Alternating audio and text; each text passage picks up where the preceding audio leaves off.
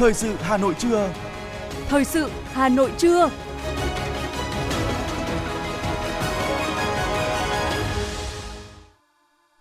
Võ Nam Thu Minh xin kính chào quý vị và các bạn. Bây giờ là chương trình thời sự của Đài Phát thanh Truyền hình Hà Nội. Chương trình trưa nay, thứ hai ngày 19 tháng 12 có những nội dung chính sau đây. Phát động sáng tác các tác phẩm văn học nghệ thuật sống mãi với thời gian. Hà Nội dự kiến hỗ trợ khoảng 30 tỷ đồng cho người lao động khó khăn. Tăng cường phòng ngừa bệnh đậu mùa khỉ. Do không khí lạnh cường độ mạnh tác động sâu đến hầu hết khắp tỉnh thành từ miền Bắc vào đến Nam Trung Bộ, sáng sớm nay Hà Nội lạnh 7 độ C. Phần tin thế giới có những sự kiện nổi bật. Châu Âu thiệt hại khoảng 1.000 tỷ đô la Mỹ do từ bỏ khí đốt Nga, dự báo khủng hoảng mới chỉ bắt đầu.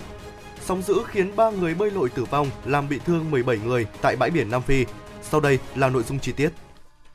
Thưa quý vị và các bạn, tối qua tại nhà hát thành phố Hải Phòng, Bộ Văn hóa Thể thao và Du lịch, Ủy ban nhân dân thành phố Hải Phòng tổ chức lễ phát động sáng tác các tác phẩm văn học nghệ thuật sống mãi với thời gian giai đoạn 2022-2025. Phát biểu tại lễ phát động, Bí thư Trung ương Đảng, trưởng ban tuyên giáo Trung ương Nguyễn Trọng Nghĩa đề nghị sau lễ phát động, các đơn vị liên quan thực hiện một số nội dung. Cụ thể, đội ngũ văn nghệ sĩ tiếp tục phát huy tài năng trí tuệ, nêu cao ý thức trách nhiệm công dân, rèn luyện đạo đức, bám sát thực tiễn sinh động của công cuộc xây dựng đất nước trong thời kỳ mới để sáng tạo nên các tác phẩm phản ánh hơi thở cuộc sống, có giá trị phụng sự đất nước và nhân dân. Những sáng tác văn học nghệ thuật góp phần bồi đắp nâng cao tư tưởng, tâm hồn, nhân cách, đạo đức, lối sống của con người Việt Nam, dẫn đường và đồng hành với công chúng vươn đến tầm cao về tư tưởng nghệ thuật và thị hiếu thẩm mỹ, khơi dậy mạnh mẽ tinh thần yêu nước, ý chí tự cường dân tộc, sức mạnh đại đoàn kết toàn dân tộc và khát vọng phát triển đất nước phồn vinh hạnh phúc – Tại buổi lễ, Bộ trưởng Bộ Văn hóa Thể thao và Du lịch Nguyễn Văn Hùng phát biểu khẳng định Bộ Văn hóa Thể thao và Du lịch sẽ phối hợp chặt chẽ với các bộ ngành địa phương liên quan, Liên hiệp các hội văn học nghệ thuật Việt Nam, các hội chuyên ngành để từng bước nâng cao hiệu quả của hoạt động văn học nghệ thuật trong thời gian tới, tạo môi trường thuận lợi cho các văn nghệ sĩ phát huy khả năng của mình, tiếp tục phát huy những thành tựu của các thế hệ đi trước, kiến tạo những thành tích mới tự hào cho nền văn học nghệ thuật Việt Nam. Thưa quý vị, với mong muốn giá trị văn hóa văn học lan rộng rãi, lan tỏa rộng rãi đến với công chúng bằng cách tiếp cận mới, tour du lịch văn học chữ tâm chữ tài ra mắt tối qua đã mang đến cho du khách những cảm nhận về sự đặc sắc của văn học Việt Nam qua các thời kỳ văn học cổ trung đại đến nay. Bảo tàng Văn học Việt Nam, nơi quy tụ những giá trị của nền văn học nước nhà qua nhiều thế kỷ, từ câu chuyện đằng sau những hiện vật được trưng bày, lưu giữ, bảo quản tại đây, đem đến cho du khách khám phá mới xen lẫn cảm giác suy tư, sâu lắng về điều tưởng quen mà lạ, cảm nhận tinh hoa của ngôn ngữ Việt Nam, khâm phục về những phận người hiền lành dù sống trong tận cùng khổ đau nhưng vẫn giữ được cốt cách làm nên tinh thần Việt Nam trải qua bao thăng trầm của dân tộc trong những tác phẩm lớn của các thế hệ nhà văn. Đó là những tinh hoa đầy cuốn hút trong tour du lịch chữ tâm và chữ tài. Tour du lịch còn cô động lại lịch sử hình thành chữ viết như một lời giải thích cho việc đi xin chữ, nét chữ tâm tài qua những câu chuyện về tác giả tác phẩm, nhân vật và trải nghiệm. Đây là cách kể mới để thu hút khách đến bảo tàng và lan tỏa tình yêu văn học đến mọi người. Hiện vật trưng bày những nhân tài văn chương đất Việt hội tụ tại đây đã được sáng tạo thành tác phẩm du lịch, thu hút du khách và ươm mầm tài năng văn học trẻ. Ngoài những tour tại bảo tàng, trong thời gian tới, bảo tàng sẽ tổ chức các chương trình du lịch chuyên đề kết nối với quê hương tác giả, nhân vật, địa điểm nổi tiếng trong các tác phẩm bằng nhiều hình thức trải nghiệm hấp dẫn, độc đáo và khác biệt. Hà Nội mùa đông năm 1972 đã chứng kiến 12 ngày đêm khói lửa trong trận chiến Hà Nội Điện Biên Phủ trên không. Hôm nay, quận Hai Bà Trưng tổ chức lễ kỷ niệm 50 năm chiến thắng lịch sử này với sự tham dự của hơn 300 đồng chí đã trực tiếp tham gia chiến đấu, ôn lại ký ức về những năm tháng hào hùng của dân tộc trong chiến thắng Hà Nội Điện Biên Phủ trên không cách đây 50 năm – quân và dân quận Hạ Hai Bà Trưng tự hào với những kỳ tích được lập nên từ bản lĩnh ý chí chiến đấu dũng cảm, sáng tạo kiên cường cùng các lực lượng và quân dân Hà Nội quyết tâm bảo vệ vùng trời Tổ quốc, tri ân sâu sắc sự công hiến hy sinh của các thế hệ cha anh vì độc lập tự do của Tổ quốc cán bộ nhân dân và lực lượng vũ trang quận luôn thấm nhuần và phát huy tinh thần và những bài học lịch sử quý giá từ chiến thắng Hà Nội Điện Biên Phủ trên không, xây dựng thế trận quốc phòng toàn dân vững mạnh, tạo đà cho quận Hai Bà Trưng phát triển năng động cùng thủ đô văn minh hiện đại. Thưa quý vị và các bạn, chiến thắng Hà Nội Điện Biên Phủ trên không là thắng lợi của cuộc chiến đấu đầy gian khổ, hy sinh của các lực lượng vũ trang nhân dân trong cả nước, trong đó nòng cốt là bộ đội phòng không không quân và quân dân thủ đô Hà Nội. Dù 50 năm đã trôi qua, nhưng ký ức của nhiều nhân chứng lịch sử vẫn đủ để phát thảo phần nào bức tranh về Hà Nội 12 ngày đêm năm 1972 đầy vinh quang và tự hào. với Trung tướng Nguyễn Văn Việt, nguyên tiểu đoàn trưởng tên lửa 77, sư đoàn phòng không 361, một trong những đơn vị chấn giữ thủ đô, Điện Biên Phủ trên không là 12 ngày đêm chiến đấu không cần sức, khốc liệt nhất trong đời binh nghiệp của ông. Ông nhớ lại, sau 3 ngày bị đánh phá, việc vận chuyển đạn bị ùn tắc, đặc biệt đường giao thông vào Hà Nội phải qua hai con sông lớn là sông Hồng và sông Đuống càng thêm khó khăn. Mặc dù đã lập bến phà, cầu phao, song vẫn gây ra ùn tắc. Vì thế mà trong đợt đánh phá lần này có đơn vị không tiếp tục chiến đấu liên tục được do đạn chưa trở đến kịp, hoặc số đạn chỉ còn ở dưới mức quy định tối thiểu. Tuy nhiên, các chiến sĩ đều động viên nhau, có thế nào ta đánh thế ấy, đã đánh là phải thắng. Phải làm nào là phải có những trận địa dự bị trận địa uh, cơ động để làm thế nào anh bố trí xung quanh đấy. Địch nó tưởng là mình thì ít nhưng mà địch nó tưởng nhiều lắm. Đến nay như thế này chuyển đây nay chuyển đây nó cứ trinh sát liên tục mà. Thế mà đi khi mà chiến đấu ấy thì chúng tôi cố gắng là làm thế nào một đường bay vào thì phải bố trí được nhiều tiểu đoàn cùng đánh đánh tiểu đoàn thứ nhất đánh tiểu đoàn có thể đánh được bốn tiểu đoàn càng tốt đấy cho nên bố trí phải căn cứ vào đường bay của địch nữa để mình bố trí cái đội hình làm thế nào ấy, là chi viện được cho nhau đồng thời là anh đánh được trên một đường bay nhiều điểm đánh và có thể đánh tập trung được Đại tá anh hùng lực lượng vũ trang nhân dân Nguyễn Đình Kiên, nguyên sư đoàn trưởng sư đoàn phòng không Hà Nội, nguyên phó cục trưởng cục tác chiến Bộ Tổng tham mưu là người đã trực tiếp bắn rơi hai máy bay B-52 của không quân chiến lược Hoa Kỳ trong 10 phút. Ông kể, sức mạnh của không quân chiến lược Mỹ không chỉ ở tính chất ồ ạt với số lượng lớn máy bay B-52 mà còn ở hệ thống gây nhiễu điện tử cực mạnh, tạo thành cái áo giáp điện tử vững chắc, che giấu toàn bộ lực lượng tiến công.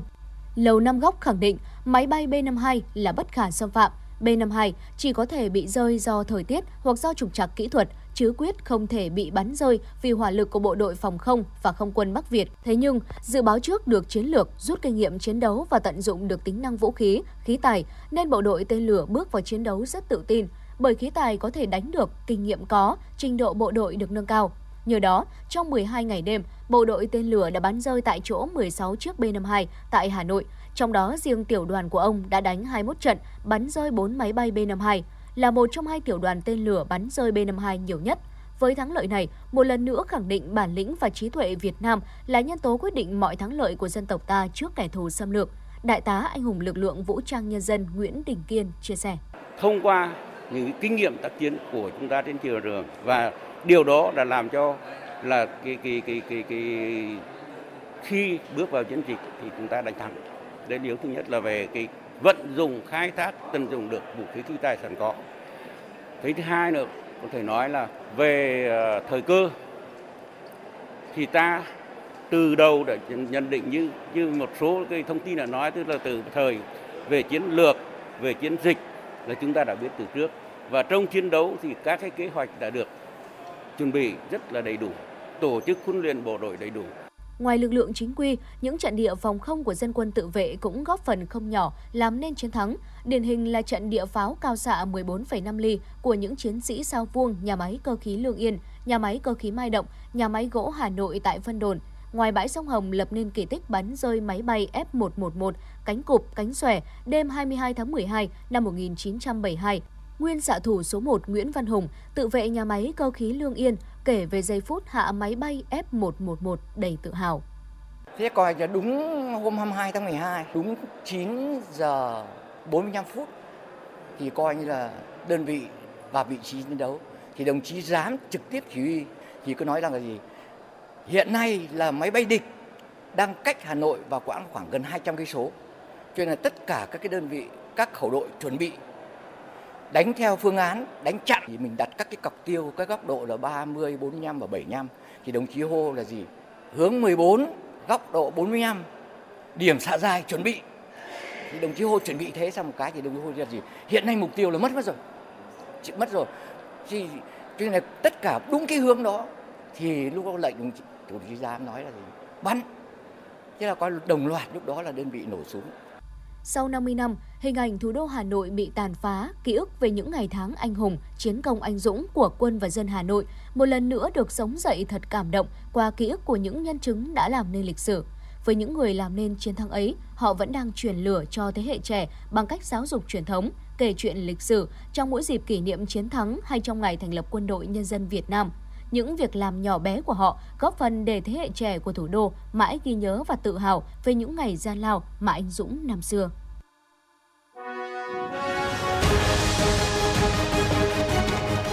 Thời sự Hà Nội, nhanh, chính xác, tương tác cao. Thời sự Hà Nội, nhanh, chính xác, tương tác cao.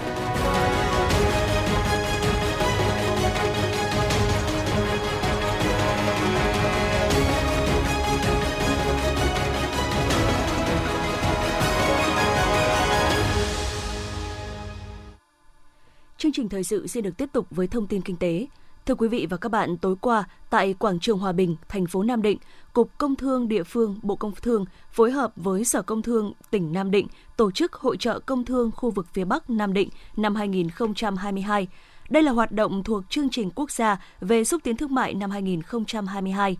Phát biểu tại lễ khai mạc, Phó Chủ tịch Ủy ban Nhân dân tỉnh Nam Định Hà Lan Anh cho biết – hội trợ thu hút trên 350 gian hàng của hơn 200 doanh nghiệp tỉnh Nam Định và các tỉnh thành phố phía Bắc tham gia trưng bày, giới thiệu các sản phẩm, cơ khí, máy móc nông nghiệp, thiết bị văn phòng, điện tử, điện lạnh, hàng thủ công mỹ nghệ, gia dụng, thời trang, nông sản, sản phẩm, chương trình mỗi xã một sản phẩm ô cốp của các doanh nghiệp, hợp tác xã, cơ sở sản xuất, làng nghề, Hội trợ cũng giới thiệu quảng bá những thành tựu kinh tế, văn hóa xã hội, các chương trình xúc tiến thương mại, tiềm năng lợi thế, chính sách ưu đãi thu hút, hợp tác đầu tư, quảng bá sản phẩm hàng hóa tiêu biểu, làng nghề của Nam Định và các tỉnh thành phố khu vực phía Bắc, tạo điều kiện kết nối các doanh nghiệp giao lưu, tìm kiếm cơ hội hợp tác đầu tư, góp phần thực hiện hiệu quả cuộc vận động người Việt Nam ưu tiên dùng hàng Việt Nam.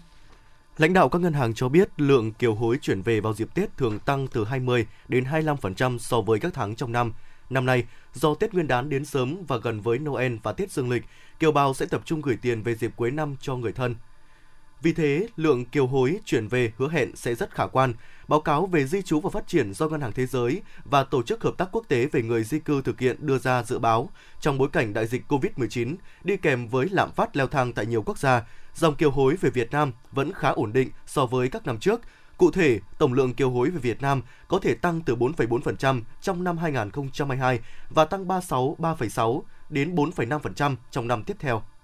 Theo Hiệp hội Ngân hàng Việt Nam, các tổ chức tín dụng đã thống nhất quan điểm chỉ đạo của Ngân hàng Nhà nước và ủng hộ đề xuất mức tối đa 9,5% một năm cho lãi suất huy động các kỳ hạn, bao gồm cả các khoản khuyến mại cộng lãi suất. Điều này nhằm ổn định mặt bằng huy động, đảm bảo an toàn thanh khoản hệ thống. Tuy nhiên, trên thực tế, khảo sát tính đến ngày 18 tháng 12, nhiều ngân hàng vẫn đang huy động với mức lãi suất cao từ 10 đến 11% một năm. Việc liên tục tăng lãi suất huy động ở thời điểm này phần nào khiến biên lợi nhuận của ngân hàng mỏng đi, ảnh hưởng đến kết quả kinh doanh cuối năm, nhất là trong bối cảnh hoạt động cho vay Xin lỗi quý vị, nhất là trong bối cảnh hoạt động cho vay ra không dễ dàng bởi nhiều ràng buộc từ hạn mức tín, tăng trưởng tín dụng. Tuy nhiên, việc điều chỉnh này là cần thiết nhằm cân đối nguồn vốn, tránh hiện tượng dòng tiền chảy từ ngân hàng này qua ngân hàng khác. Với những biến động trên thế giới, có thể lãi suất huy động giai đoạn này đã ở mức đỉnh và có khả năng hạ nhiệt sau quý 1 năm 2023. Trong tháng cuối cùng của năm 2022, hàng loạt thông tin tuyển dụng đã được các ngân hàng đăng tải. Theo quan sát, những vị trí được tuyển dụng nhiều nhất ngoài giao dịch viên và chuyên viên khách hàng, tín dụng thì các ngân hàng cũng có nhu cầu cao về nhân sự liên quan đến công nghệ, phát triển các kênh hàng ngân hàng số, an ninh mạng. Điều này cũng phản ánh xu hướng chung là đẩy mạnh chuyển đổi số, nâng cao chất lượng trải nghiệm dịch vụ ngân hàng, đảm bảo an toàn giao dịch cho khách hàng, nâng cao khả năng quản trị rủi ro và số hóa các quy trình nội bộ của ngân hàng. Dịp cuối năm, tâm lý chung của nhân sự các nơi thường sẽ ngại nhảy việc vì mong muốn được hưởng tháng lương thứ 13, thưởng Tết, Nắm bắt được tâm lý này, một vài ngân hàng trong quá trình phỏng vấn cũng sẽ đưa ra những mức thưởng tương ứng cho nhân sự mới được tuyển dụng trong những dịp cuối năm. Theo báo cáo thị trường lao động quý 3 2022 của Bộ Lao động Thương binh và Xã hội, tính đến cuối tháng 9 2022, ngân hàng vẫn tiếp tục là một trong năm lĩnh vực có nhu cầu tuyển dụng nhiều nhất, chiếm đến 10,95% nhu cầu tuyển dụng trên thị trường.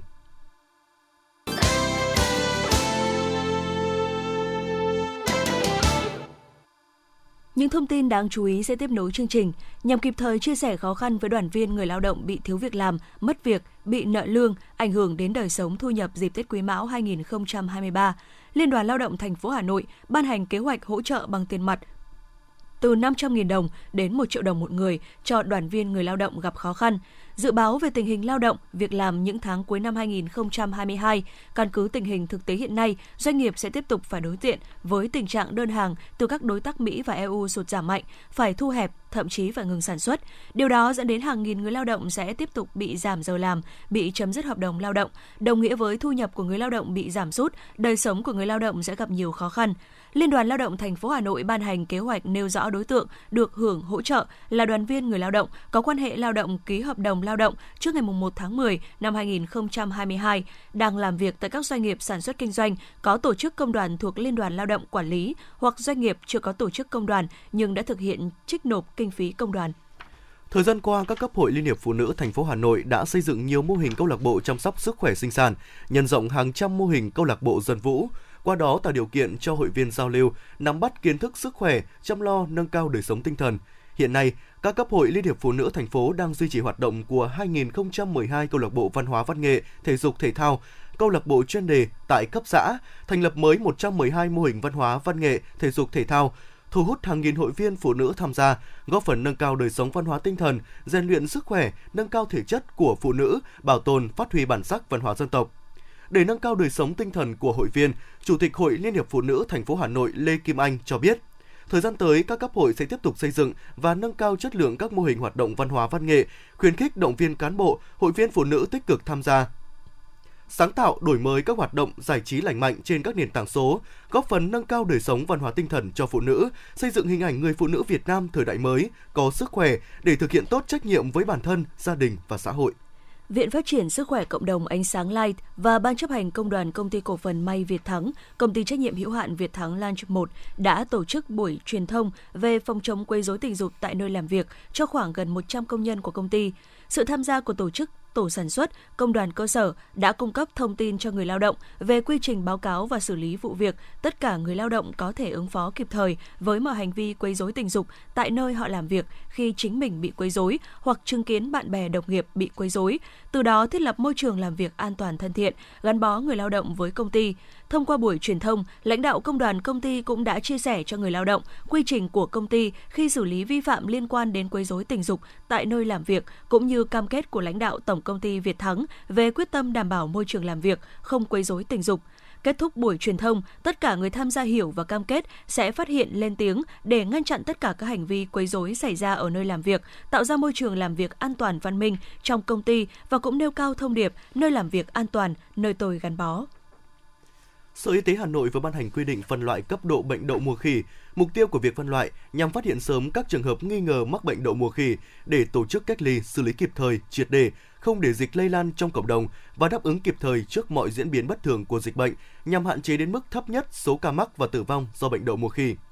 Cấp độ dịch bệnh được phân loại cụ thể như sau: Cấp 1, khi chưa có trường hợp bệnh xâm nhập trên địa bàn thành phố. Cấp độ 2, khi có trường hợp bệnh xâm nhập nhưng chưa lây nhiễm thứ phát. Cấp độ 3, dịch bệnh có lây nhiễm thứ phát trong cộng đồng nhưng chưa lan rộng. Cấp độ 4, dịch bệnh lây lan rộng trong cộng đồng. Theo yêu cầu của Sở Y tế, Trung tâm Kiểm soát bệnh tật thành phố Hà Nội tăng cường hoạt động giám sát dựa vào sự kiện thông qua mạng xã hội, báo chí, phản ánh của người dân qua đường dây nóng, thông tin từ các cơ sở khám chữa bệnh trong và ngoài công lập để kịp thời điều tra, xác minh thông tin, để tiến hành khoanh vùng xử lý kịp thời theo quy định.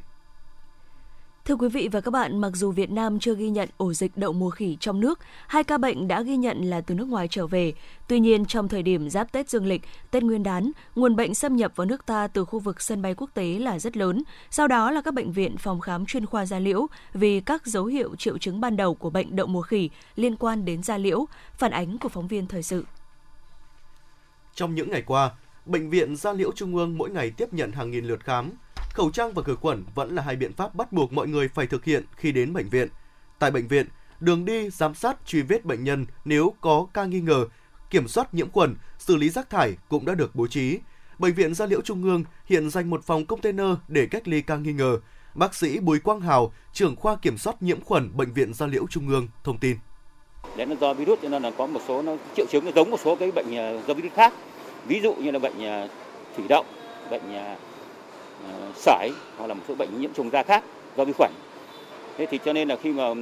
có cái biểu hiện thế thì thường cái bệnh của bệnh trong khoảng độ 1 cho đến 2 tuần thường vậy. Thế khi có cái biểu hiện như thế thì ờ, ngoài ra mà cho nên là bệnh nhân ờ, bị động, động mùa khỉ có thể sẽ là khi mấy triệu chứng đấy họ sẽ đến viện dân liệu trung ương khám về liên quan bệnh ngoài da Bệnh viện Gia Liễu Trung ương cũng đã tập huấn cho toàn thể cán bộ để cập nhật thường xuyên, thành lập tổ giám sát điều hành phòng chống đậu mùa khỉ. Sau khi sàng lọc, cách ly, có các dấu hiệu nghi ngờ, bệnh viện sẽ chuyển bệnh phẩm sang bệnh viện Bệnh nhiệt đới Trung ương để xét nghiệm khẳng định. Bác sĩ Bùi Quang Hào, trưởng khoa kiểm soát nhiễm khuẩn Bệnh viện Gia Liễu Trung ương cho biết thêm. Tuân thủ các cái quy định ờ, của Bộ Y tế, cập nhật liên tục các cái kiến thức ờ, về chẩn đoán, phòng ngừa và điều trị của bệnh đậu mùa khỉ. Thế chúng tôi trên ờ, với ở bệnh viện thì cũng tổ chức là tuyên truyền trên các trang website là Facebook của bệnh viện cũng như bản thân các bác sĩ cũng có các trang Facebook có thể mình có những bài viết về đó để tuyên truyền cho bạn bè anh em được biết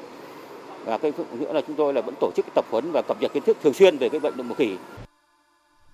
Hiện Việt Nam chưa có ổ dịch đậu mùa khỉ trong nước mà cả hai đều nguồn xâm nhập từ nước ngoài về. Vì thế, nguồn bệnh xâm nhập đầu tiên là từ sân bay, sau đó là các bệnh viện phòng khám chuyên khoa Gia Liễu. Tại sân bay Nội Bài đã bố trí khoa kiểm dịch y tế với các ca trực liên tục tại các điểm tiếp xúc với khách quốc tế khi đến Việt Nam. Ông Vương Ánh Dương, Phó Cục trưởng Cục Khám Chữa Bệnh Bộ Y tế và bác sĩ Eric Dezuban, Giám đốc CDC Hoa Kỳ tại Việt Nam khuyến cáo. Trong cái ưu tiên của Bộ Y tế cũng như là cái triển khai ở tại các bệnh viện hiện nay thì ờ, trong cái quy trình như chúng ta vừa qua đi sao thì chúng ta cũng đã thấy là cái việc đầu tiên khi mà một bác sĩ phát hiện được ra thì sẽ cảnh báo và sẽ gọi cho đường dây nóng tức là trưởng phòng kế hoạch tổng hợp của bệnh viện để chúng ta kích hoạt cái hệ thống này để có cái sự hội trần và sau đó chẩn đoán xem có đúng bệnh nhân là có nghi ngờ bị à, đậu mùa khỉ hay không. Đây là một cảnh báo toàn cầu mới, chúng ta cần phải cảnh giác với nó. Bây giờ đậu mùa khỉ khi chưa có tín hiệu rằng đang lan rộng trong cộng đồng. Việt Nam đã rút ra các bài học kinh nghiệm từ các đại dịch trước như COVID-19, HIV. Làm thế nào để tiếp cận với các đối tượng có nguy cơ, làm sao xét nghiệm được. Tổ chức Y tế Thế giới đánh giá đợt bùng phát toàn cầu năm nay đã khiến thế giới bất ngờ Đến nay, thế giới đã ghi nhận hơn 82.000 trường hợp mắc bệnh đậu mùa khỉ tại 110 quốc gia và tỷ lệ tử vong ở mức thấp, 65 trường hợp. Số bệnh nhân mắc hàng tuần đã giảm hơn 90% kể từ tháng 7, thời điểm WHO tuyên bố tình trạng khẩn cấp. WHO cũng nhấn mạnh nếu xu hướng này tiếp tục được duy trì, trong năm tới, WHO có thể chấm dứt tình trạng khẩn cấp này. Tuy nhiên, đến thời điểm hiện tại vẫn cần nâng cao cảnh giác phòng chống căn bệnh này. 6 giờ sáng nay, nhiệt độ Hà Nội chỉ 7 độ C do không khí lạnh cường độ mạnh tác động sâu đến hầu khắp tỉnh thành từ miền Bắc vào đến Nam Trung Bộ. Đêm và sáng sớm là khoảng thời gian giá lạnh nhất, khiến người đi đường cảm nhận rõ sự lạnh bút. Đây là đợt rét khô ở miền Bắc nên không có mưa ẩm, Hà Nội nắng hầu hết các ngày. Theo ghi nhận của phóng viên, 7 giờ, đường phố đông đúc khi người dân bắt đầu đi học đi làm phải trang bị thêm khăn len găng tay khi đi xe máy. Lúc này mặt trời đã xuất hiện nhưng thời tiết vẫn lạnh buốt. Đây được xem là đợt lạnh nhất từ đầu mùa đông đến nay. Trong ngày hôm qua, nhiều khu vực vùng núi cao đã xuất hiện băng tuyết khi nhiệt độ xuống dưới 0 độ C. Đến 8 giờ, nhiệt độ tăng lên 11 độ. Do có mặt trời nắng ấm, nhiệt độ tăng nhanh, kem học sinh vẫn tới trường như bình thường. Trong ngày hôm nay, nhiệt độ cao nhất dự kiến là 20 độ vào khoảng 14 đến 15 giờ, sau đó tiếp tục giảm sâu và xuống dưới 10 độ vào nửa đêm, dạng sáng ngày hôm sau. Do ảnh hưởng của không khí lạnh trong ngày hôm nay, và xin lỗi quý vị, trong ngày hôm qua, nhiều nơi nhiệt độ đã xuống dưới 0 độ C. Tại thị xã Sapa, Lào Cai, không khí lạnh tiếp tục ảnh hưởng đến nhiệt độ giảm sâu. Sau băng giá, tại đỉnh Phan Xipang đã xuất hiện sương muối với cường độ mạnh phủ trắng núi rừng. Rất đông du khách đã vượt qua lạnh giá âm Xin lỗi quý vị, rất đông du khách đã vượt lạnh giá âm độ C, đổ về đỉnh Phan Xipang, Lá Sapa, Lào Cai để tận mắt chứng kiến băng giá phủ trắng xóa, tạo nên khung cảnh thiên nhiên ấn tượng. Là ngọn núi cao nhất Đông Dương, nằm tại độ cao 3.143 m, đỉnh Phan Xipang thường bắt đầu trở lạnh sâu từ tháng 11 đến tháng 2 năm sau, xuất hiện nhiều đợt rét kéo dài, nhiệt độ thậm chí xuống dưới 0 độ C và xuất hiện băng giá. Đây được xem là một trong những trải nghiệm đặc biệt và thu hút du khách nhất khi đến với mùa đông ở Sapa.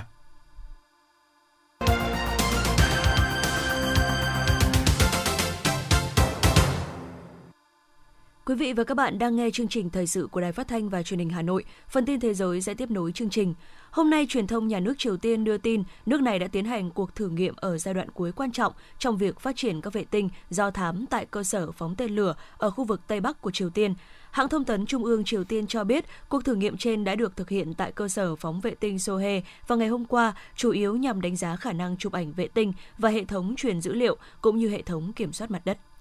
Theo hãng tin Mỹ, châu Âu đã thiệt hại khoảng 1.000 tỷ đô la Mỹ do chi phí năng lượng tăng cao sau khi Nga tiến hành chiến dịch quân sự đặc biệt ở Ukraine. Nhưng cuộc khủng hoảng sâu sắc nhất trong nhiều thập kỷ mà châu Âu đang phải đối mặt chỉ mới bắt đầu. Bloomberg cho rằng khả năng tài chính của các chính phủ đang trong tình trạng căng thẳng, khoảng một nửa số quốc gia thành viên Liên minh châu Âu EU gánh nợ với tổng giá trị đã vượt quá giới hạn 60% tổng sản phẩm quốc nội GDP của khối. Một vụ xả súng đã xảy ra trong quán bar tại thị trấn Huetamaco thuộc bang Puebla, Mexico, khiến ba người thiệt mạng. Theo các nhân chứng, một nhóm người bịt kín mặt xông vào quán bar, đe dọa những người bên trong và sau đó bắn ít nhất 10 phát đạn về phía ba nhân viên của quán, khiến cả ba người này tử vong tại chỗ. Nạn nhân đều là nữ ở độ tuổi trên 30. Trước khi rời hiện trường, nhóm tội phạm đã để lại lời nhắn bằng văn bản dán trên tường quán bar cùng thông điệp từ một băng đảng có tổ chức tại địa phương. Trên đường tàu thoát, nhóm tội phạm đã lấy đá chặn đường, hòng làm chậm tốc độ truy đuổi của các lực lượng chức năng. Ngay sau khi nhận được cuộc gọi đến tổng đài khẩn cấp 911, cảnh sát địa phương đã có mặt và phong tỏa hiện trường. Hiện lực lượng chức năng đang tiến hành điều tra nguyên nhân và truy tìm danh tính đối thủ. Xin lỗi quý vị, truy tìm danh tính hung thủ. Ngày 18 tháng 12, giới chức y tế Afghanistan cho biết số người thiệt mạng trong vụ nổ tàu chở dầu gây cháy bên trong một đường hầm ở tỉnh Pawan, miền đông nước này đã tăng lên 19 người, trong khi 32 người khác bị thương. Trước đó, người phát ngôn của Bộ Công trình Công cộng Afghanistan, Malawi, Hamidullah Misbah cho biết vụ việc khiến 12 người thiệt mạng và 37 người bị thương. Một cơn sóng dữ đã khiến ba người bơi lội thiệt mạng và làm bị thương nhiều người khác tại một bãi biển nổi tiếng ở thành phố Durban, vùng đông nam Nam Phi. 35 nhân viên cứu hộ đã tham gia vào nỗ lực giải cứu hàng loạt và các nhân viên y tế đã chăm sóc hơn 100 người bị mắc kẹt trong vụ việc. Trong số những người tử vong có một thiếu niên. Cộng hòa Séc đã ghi nhận nhiệt độ tại vùng Nam Bohemia của nước này giảm sâu xuống âm 27,5 độ C. Đây là mức nhiệt độ thấp kỷ lục trong 20 năm qua tại khu vực miền Nam nước Séc. Băng giá và tuyết rơi dày trong những ngày qua cũng đã gây ra nhiều xáo trộn về giao thông và sinh hoạt của người dân quốc gia Trung Âu này. Tuyết rơi dày, băng giá và tầm nhìn bị hạn chế cũng đã gây ra tình trạng xáo trộn về giao thông tại Séc với số vụ ùn tắc, tai nạn gia tăng. Tại một số khu vực, thời tiết băng giá còn gây ra sự cố đường điện cao thế, làm mất điện cục bộ.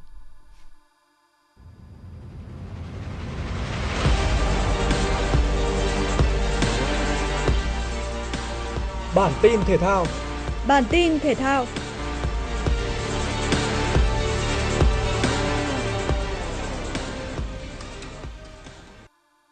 Đội tuyển Việt Nam đã có buổi tập thứ hai tại Viêng Chăn để chuẩn bị cho trận đấu với đội tuyển Lào trong khuôn khổ AFF Cup 2022. Thời tiết tại đây khá khó chịu với nắng gắt, gió mạnh và độ ẩm thấp. Mặc dù vậy, điều này không ảnh hưởng đến kế hoạch tập luyện của thầy trò huấn luyện viên Park Hang-seo. Toàn đội đẩy sự tập trung lên cao, và nỗ lực hoàn thành giáo án đề ra. Trong ngày hôm nay, toàn đội sẽ có thêm một buổi tập nữa trên sân phụ trước khi hoàn thiện khâu chuẩn bị cuối cùng bằng buổi tập làm quen sân thi đấu vào tối ngày 20 tháng 12. Trận chung kết World Cup 2022 giữa Argentina và Pháp đã diễn ra hấp dẫn cho tới những giây cuối cùng. Nhập cuộc tự tin, Messi và các đồng đội nhanh chóng nắm thế kiểm soát. Phút 23, từ một pha đột phá bên cánh trái, Di Maria đã khiến Dembele buộc phải phạm lỗi trong vòng cấm. Trên chấm phạt đền, Messi dễ dàng hạ gục thủ thành Lloris, đưa Argentina vượt lên dẫn trước. Trong những phút tiếp theo, đại diện bóng đá Nam Mỹ tiếp tục thi đấu hưng phấn, liên tục dối ép đối phương và phần thưởng dành cho họ là bàn thắng thứ hai ở phút 36 với sự tỏa sáng của Di Maria. Sang đầu hiệp 2, huấn luyện viên Lionel Scaloni tung Acuna vào sân thay Di Maria nhằm tăng cường khả năng phòng ngự cho Argentina. Tuy nhiên, toan tính của vị chiến lược gia 44 tuổi đã hoàn toàn bị phá sản. Đội tuyển Pháp liên tiếp có được hai bàn thắng chỉ trong vỏn vẹn 2 phút nhờ sự tỏa sáng của Mbappe.